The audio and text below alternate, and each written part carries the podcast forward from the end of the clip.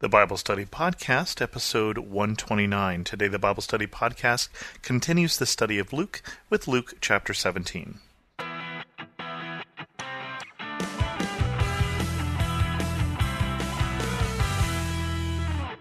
Welcome to the Bible Study Podcast. I'm your host, Chris Christensen. We left off with Luke 16, which was talking about money, and we'll go into Luke 17, talking about sin, faith, and duty. Jesus said to his disciples, Things that cause people to sin are bound to come. But woe to that person through whom they come. It would be better for him to be thrown into the sea with a millstone tied around his neck than for him to cause one of these little ones to sin. So watch yourselves. If your brother sins, rebuke him, and if he repents, forgive him.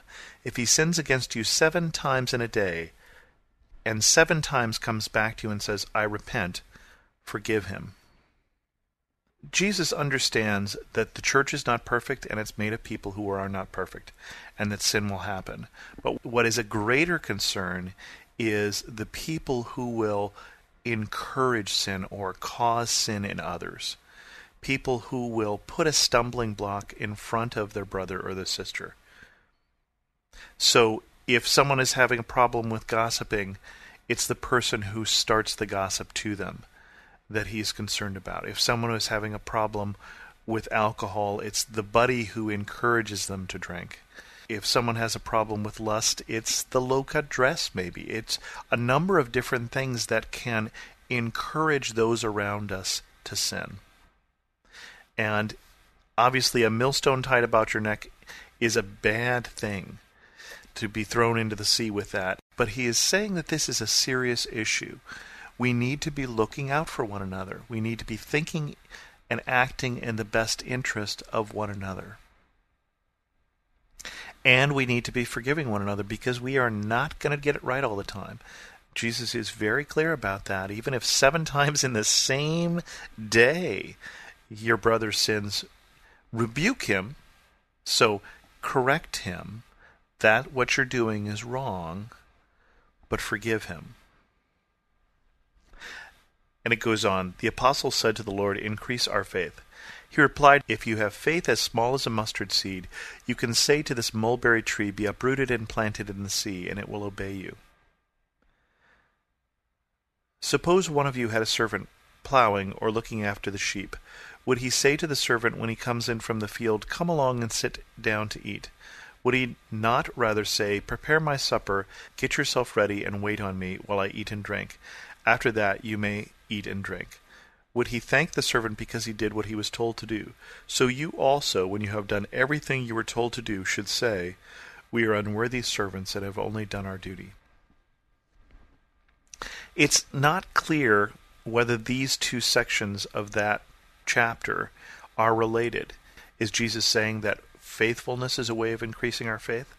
I think it is, but I'm not sure that he is drawing that analogy right here. But we have two different sections. One is Jesus is saying you don't need much faith to do great things, like saying to this mulberry tree, be uprooted and planted in the sea.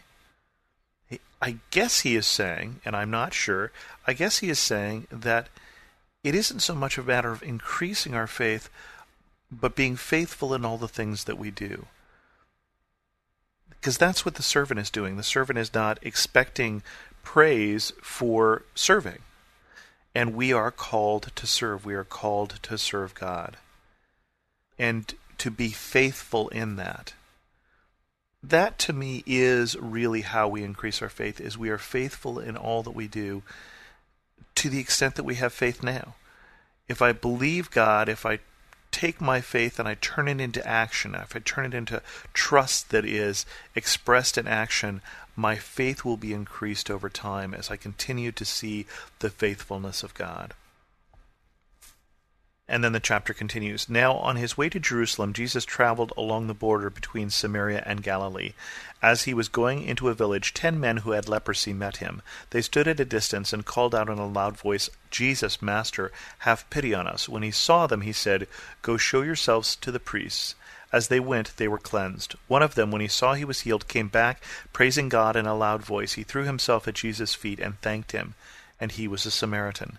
Jesus asked were not all ten clean? Where are the other nine?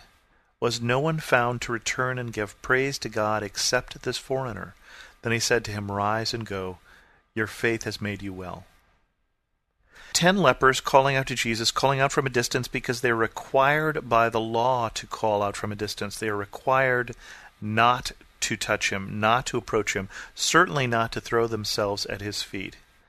Until, if they are healed, if somehow the leprosy goes away, if it's some other skin condition, which would usually be how it would go away, that was misdiagnosed as leprosy, they are supposed to show themselves to the priests, be declared clean, and then they can re enter the community. Then they can re enter society. They are so far out of society that nine Jews and one Samaritan are actually hanging out together because they're so out because they're all outcasts. This Samaritan who would normally be an outcast to them is traveling with them because they're all outcasts. And it's this one Samaritan who turns back as soon as he's healed and brings praises to God, brings praises to Jesus, and thanks him. It is really, really easy for us to remember God when we need something. It is hard to do what this Samaritan did and remember God when He is faithful and remember God when He comes through for us. And you can understand why these nine others had lives to get back to.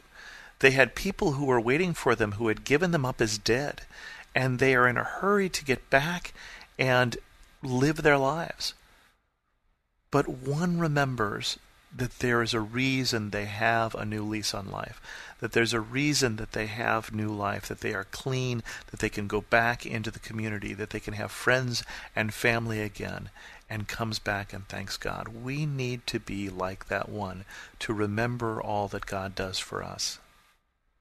And finally, the chapter concludes Once having been asked by the Pharisees when the kingdom of God would come, Jesus replied, The kingdom of God does not come with your careful observation, nor will people say, Here it is, or there it is, because the kingdom of God is within you.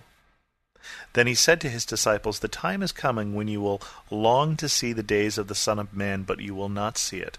Men will tell you, There he is, or here he is, do not go running off after them. For the Son of Man in his day will be like the lightning, which flashes and lights up the sky from one end to the other. But first he must suffer many things and be rejected by this generation. There certainly have been, even in our day, people who have risen up and said that they are Jesus come back. And they were going to be from the beginning. And he's saying, don't listen to that. When I come back, you will know. Everyone will know, like the lightning which flashes, and people from horizon to horizon see it. When Jesus comes back, we will see it. It will be clear to all. And so he says, ignore this noise of claims and promises and rumors and speculation. And Jesus tells them that he's going to be rejected. This is one of his prophecies of what will happen to him. He will suffer and be rejected. And he continues, just as it was in the days of Noah, so it will be in the days of the Son of Man. People were eating, drinking, and marrying, and being given in marriage up to the day that Noah entered the ark. Then the flood came and destroyed them all. It was the same in the days of Lot. People were eating and drinking, buying and selling, planting and building. But the day Lot left Sodom, fire and sulfur rained down from heaven and destroyed them all. It will be just like this on the day the Son of Man is revealed. On that day, no one who is on the roof of his house with his goods inside should go down to get them. Likewise, no one in the field should go back for anything. Remember Lot's wife. Whoever tries to keep his life will lose it, and whoever loses his life will preserve it. I tell you, on that night, two people will be in one bed, and one will be taken, and the other left. Two women will be grinding grain together, and one will be taken, and the other left. Where, Lord? they asked. He replied, Where there is a dead body, there the vultures will gather. Jesus is being a little cryptic here. He is talking about, we believe, a doctrine that has come to be known as the rapture. Two will be together, one will be taken, and one will be left. And he talks about how sudden it will be that the people in the days of Noah, had they known the flood was coming, they would have acted differently. That the people in the days of Lot, in Sodom and Gomorrah, if they knew the destruction was coming, they would have acted differently. And similarly, when Christ comes again, if people knew that he was coming, if they were certain of it and sure of it, they would be acting differently. And it will catch us by surprise.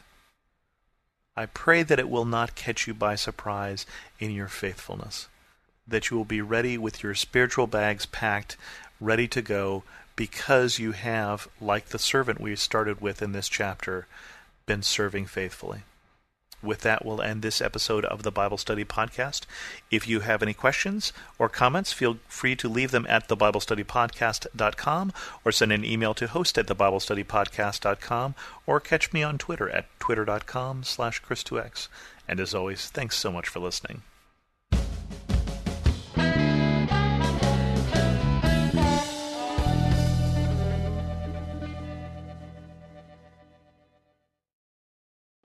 The love of God is immeasurable, it's unchanging, it's indescribable. Because God loves you so much, you can sleep through the night in peace. With Abide Bible Sleep Meditation, you can fall asleep fast with relaxing sleep stories based on Scripture. To start listening now, go to lifeaudio.com or search your favorite podcast app for Abide Bible Sleep Meditation. You can also download the Abide app for more biblical meditations at abide.com.